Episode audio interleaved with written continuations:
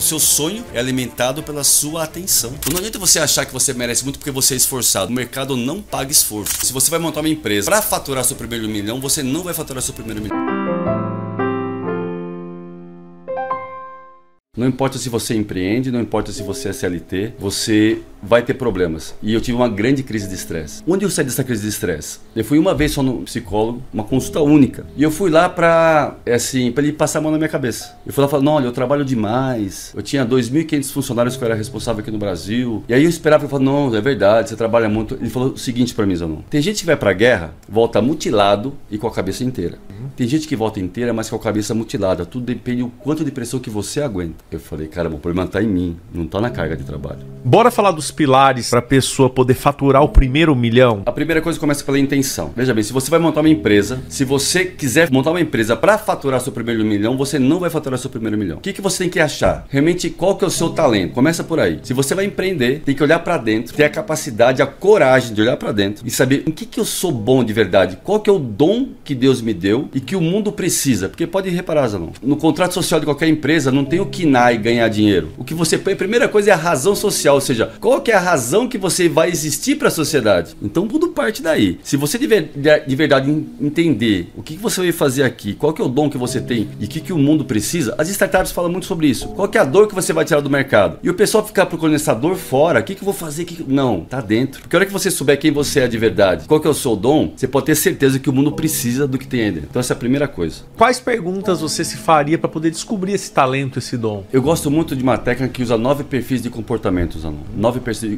de comportamento. Nesse perfil de comportamento, se você tiver a oportunidade de olhar para dentro e descobrir qual é o seu perfil de comportamento, nesse perfil de comportamento tem sua trave emocional e o seu dom. E eles fazem parte de uma mesma linha. Sabe dimerizador de som que você uhum. dimeriza? O, a sua trava emocional é o seu dom distorcido. E cada perfil de comportamento tem um tipo de dom que está dentro de você. Aí, dom é uma coisa, e competência é outra. Então tem a pessoa que tem um, o dom de realmente conectar com pessoas, tem outra que ele tem uma energia forte para gestão, tem outro, ou seja, de acordo com o perfil de comportamento, você tem um dom lá dentro, que você se dá melhor em uma área. Você pode perceber, tem um empreendedor que ele, ele é muito visionário, ele sai sempre buscando muita coisa, tem grandes ideias. Tem outro empreendedor que ele é aquela pessoa que é, ele a facilidade para implementar ideias. Então ele consegue pegar uma ideia e implementar como ninguém. E tem outro empreendedor que ele é muito gerenciador, ele gerencia muito bem, ou seja, num desses três perfis as pessoas se encaixam. Isso é uma coisa. Agora, lógico, tem que ter a competência. Porque você vai ter que ser especialista em alguma coisa. Deus nos fez como um grande corpo. E a economia se movimenta com especialistas. Por exemplo, você é um grande especialista em franquias. Se eu quero fazer minha empresa escalar, eu vou vir até você, porque você tem uma grande especialidade. Além de um dom que você tem, você tem uma grande especialidade. Eu posso ter outra especialidade, por exemplo, em logística. E você precisa do que eu tenho. E essa grande troca é que faz a economia se movimentar. Então Deus já fez isso de propósito, que as pessoas vão ter especialidades diferentes, dons diferentes diferentes, que é para a economia movimentar. E aí, quando eu encontro valor no que você tem, eu estou disposto a dar um valor em dinheiro por isso. Agora, se você não tem valor, ou seja, se você não sabe quem você é, o seu grande dom, e não tem uma grande competência, eu não vejo valor no que você faz. Logo, eu não estou disposto a dar um valor em dinheiro por isso. E o dinheiro nada mais é do que esse é o valor agregado. Por isso que eu sempre pergunto, eu pergunto para as pessoas assim: quanto você acha que você merece ganhar por mês? As pessoas colocam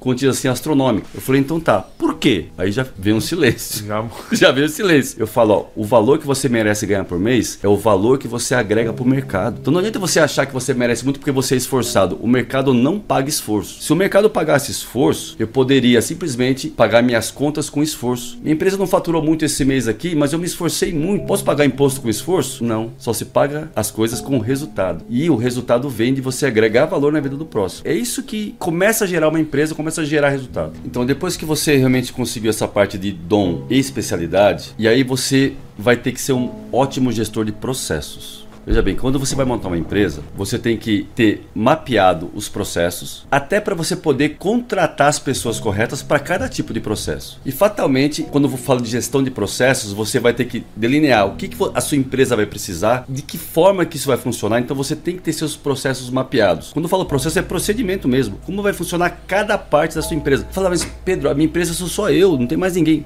Mas sim, mas existe processo. Se você tem que começar a estruturar seus processos, porque quando você for contratar alguém já tem o processo delineado. Porque isso não acontece quando acontece com muita gente. Começa de forma desordenada, aí começa um monte de incêndio na empresa e acha que precisa de pessoas. E por muitas vezes não precisa ainda. É porque tá, os processos estão desorganizados. Não tem isso mapeado, não tem isso delineado, princípio, meio e fim. E aí não precisa. Agora, se você precisar, ainda assim, os processos são tão primordiais pelo seguinte: quando vier alguém, ele vai fazer exatamente o quê? Ou você vai colocar mais uma pessoa para apagar incêndio na sua empresa? Não. Ele vai vir para executar essa tarefa aqui. E aí, se você não tem processos desenhados, você não consegue definir que competência você precisa da pessoa e onde ele vai trabalhar exatamente o que, que ele vai fazer. E aí, o que, que acontece?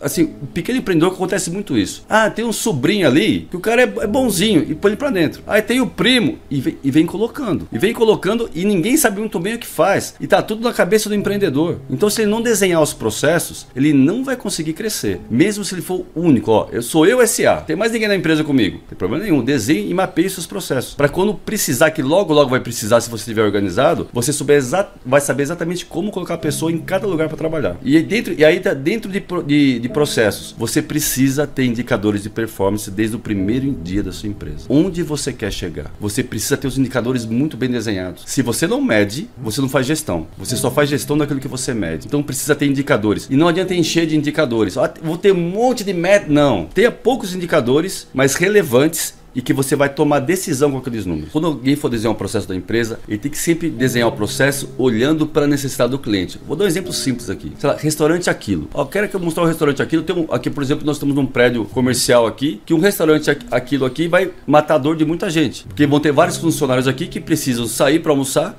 comer rápido e voltar. Eu falo, ó, tem 40 minutos para comer de repente. Como é que ele vai estruturar, estruturar o processo de um restaurante aquilo? Veja bem, ele vai pensar, peraí, o que, que meus clientes precisam? Comer rápido, a um preço legal. E se eu estruturar uma fila só aqui no meu, no meu restaurante, vai ficar uma fila enorme. Peraí, e se eu tiver quatro balcões de atendimento onde as pessoas chegam e já saem rápido do outro lado? Ou seja, ele vai estruturar o processo dele de acordo com a intenção e a dor que ele quer matar no mercado. Isso que traz sucesso. Quais seriam os cinco principais processos a ser desenhado? Primeira coisa, você precisa definir a sua parte operacional. Vamos supor, se você vende pipoca, como que é o processo para você produzir, comprar, ou seja, toda a parte operacional do seu carrinho de pipoca, por exemplo. Então a parte operacional é a primeira coisa. Segunda parte, a parte financeira. Você tem que ter processo na sua parte financeira. Quanto que você vai tirar para você por mês? Uhum. Quanto que é separado para cada área de custo da sua pequena empresa? Você não pode começar o seu mês com uma surpresa. Quanto que eu vou gastar no final desse mês? Não sei, vamos deixar o mês rolar? Não. Você tem que planejar o seu mês antes de começar. E aí, cada centavo que vai sair da sua empresa, você falou, opa, a conta aqui de manutenção. Eu tenho mil reais para gastar aqui. Acabou. Então, ó, essa manutenção agora eu posso deixar para o próximo mês? Vou ter que deixar, porque meu budget aqui já estourou. Ou seja, você vai definir contas por cada área da sua empresa antes de começar o mês. E aí, no mês, no, no decorrer do mês, você vai fazer a gestão financeira do seu. E é simples. É você planejar o mês antes de começar. Eu planejo as metas do ano e eu planejo três meses para frente no máximo hoje em dia. Porque Ótimo. muda muito. Então, o pequeno empreendedor,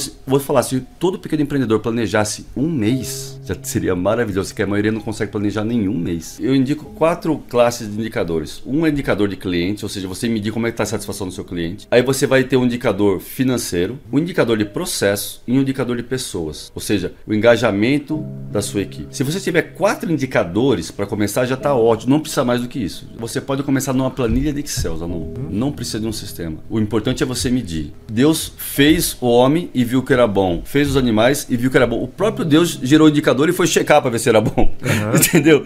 Então você precisa fazer checar e pode ser simples. Uma planilha Excel é suficiente para isso. Tem um estudo que foi feito numa empresa é, inglesa, uma linha de produção que não tinha controle, tinha uma produtividade. E eles simplesmente colocaram algumas pessoas na linha de produção com uma camiseta escrito monitor com uma prancheta na mão. Não estava medindo nada. A produtividade aumentou em 16%. Então precisa medir. Se você medir de verdade, olhar e colocar energia, porque não é só o medir, sabe, Zanon? É você colocar energia onde você está olhando. Onde você olha e coloca energia, aquilo cresce. Não tem como. Então, se você medir, olhar, acompanhar e fazer a gestão, aquilo cresce. Porque além de você olhar e com números, você consegue tomar a decisão correta, você colocando energia, aquilo, aquilo movimenta. O seu sonho é alimentado pela sua atenção. E o terceiro pilar, Pedro? Gestão de pessoas. Aqui eu acho que está o grande desafio de tudo, sabe, Zanon? A parte que eu sou mais apaixonado. Porque a gestão de pessoas começa logo, o, o próprio empreendedor saber fazer a gestão própria, saber qual é o perfil do comportamento dele. Você falou, ó, você já logo cedo, ó, eu tenho um dom aqui para a parte financeira e para a parte de sua parte visionária. Inclusive é um perfil de comportamento bem raro, porque geralmente geralmente quem tem um perfil focado na parte financeira não é uma pessoa visionária. E você tem os dois. Algumas pessoas têm esse perfil. Então a primeira coisa é o gestor saber fazer a gestão dele e depois a gestão das pessoas. Porque a grande maioria dos empreendedores pensam que estão engajando a equipe, mas eles estão manipulando a equipe. Porque engajar é diferente. Você não, Pedro, eu preciso motivar a minha equipe. O que, que eu faço para muita gente me pergunta: o que, que eu faço para motivar a minha equipe? Você não consegue motivar a sua equipe. Você não consegue motivar ninguém. Porque a motivação é uma coisa de dentro. Ou seja, a pessoa ela é motivada a fazer algo quando ela tem uma necessidade, alguma coisa que para ela está incomodando, então ela se motiva ou ela tem um motivo para agir. E você não consegue gerar essa necessidade do seu funcionário, porque a necessidade é sua da empresa. Agora engajar é diferente. O que é engajar? Engajar é eu dar condições para que esse funcionário supra a necessidade dele. Aí eu vou estar engajando. Então o que acontece? Se a sua empresa tem um propósito maior de verdade, não só se estampado na parede, que hoje virou moda propósito, né? uhum,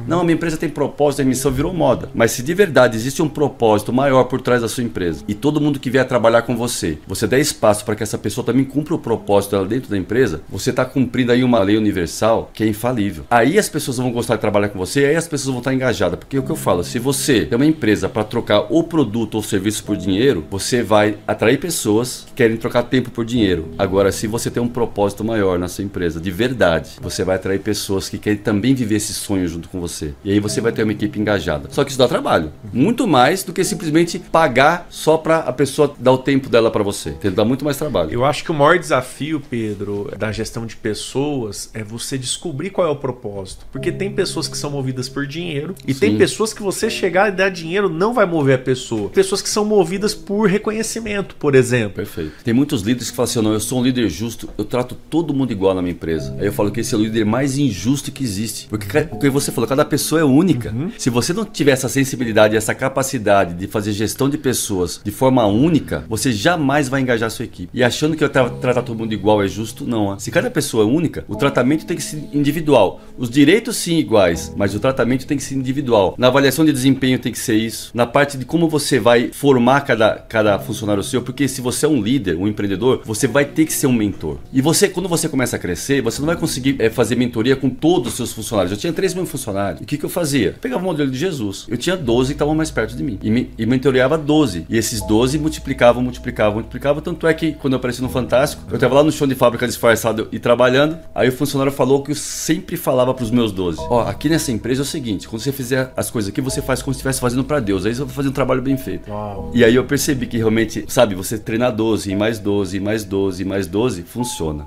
Descubra o seu talento, descubra o seu dom, seja especialista em algo, primeira coisa. Depois, não tenha preguiça de mapear os seus processos e estruturar. Meça constantemente o que está dando certo e o que não. O que não estiver dando certo, você pivota ou então até abandona. E o que estiver dando certo, escale muito aquilo. Ame pessoas, porque só vai conseguir fazer gestão de pessoas quando você amar pessoas. E no final, entenda que a sua empresa foi feita para transbordar nesse mundo e não só para você ter prazer, porque o seu trabalho é um chamamento divino, não é um fardo. Quando você encarar trabalho como chamamento divino, as coisas vão fluir assim de maneira extraordinária.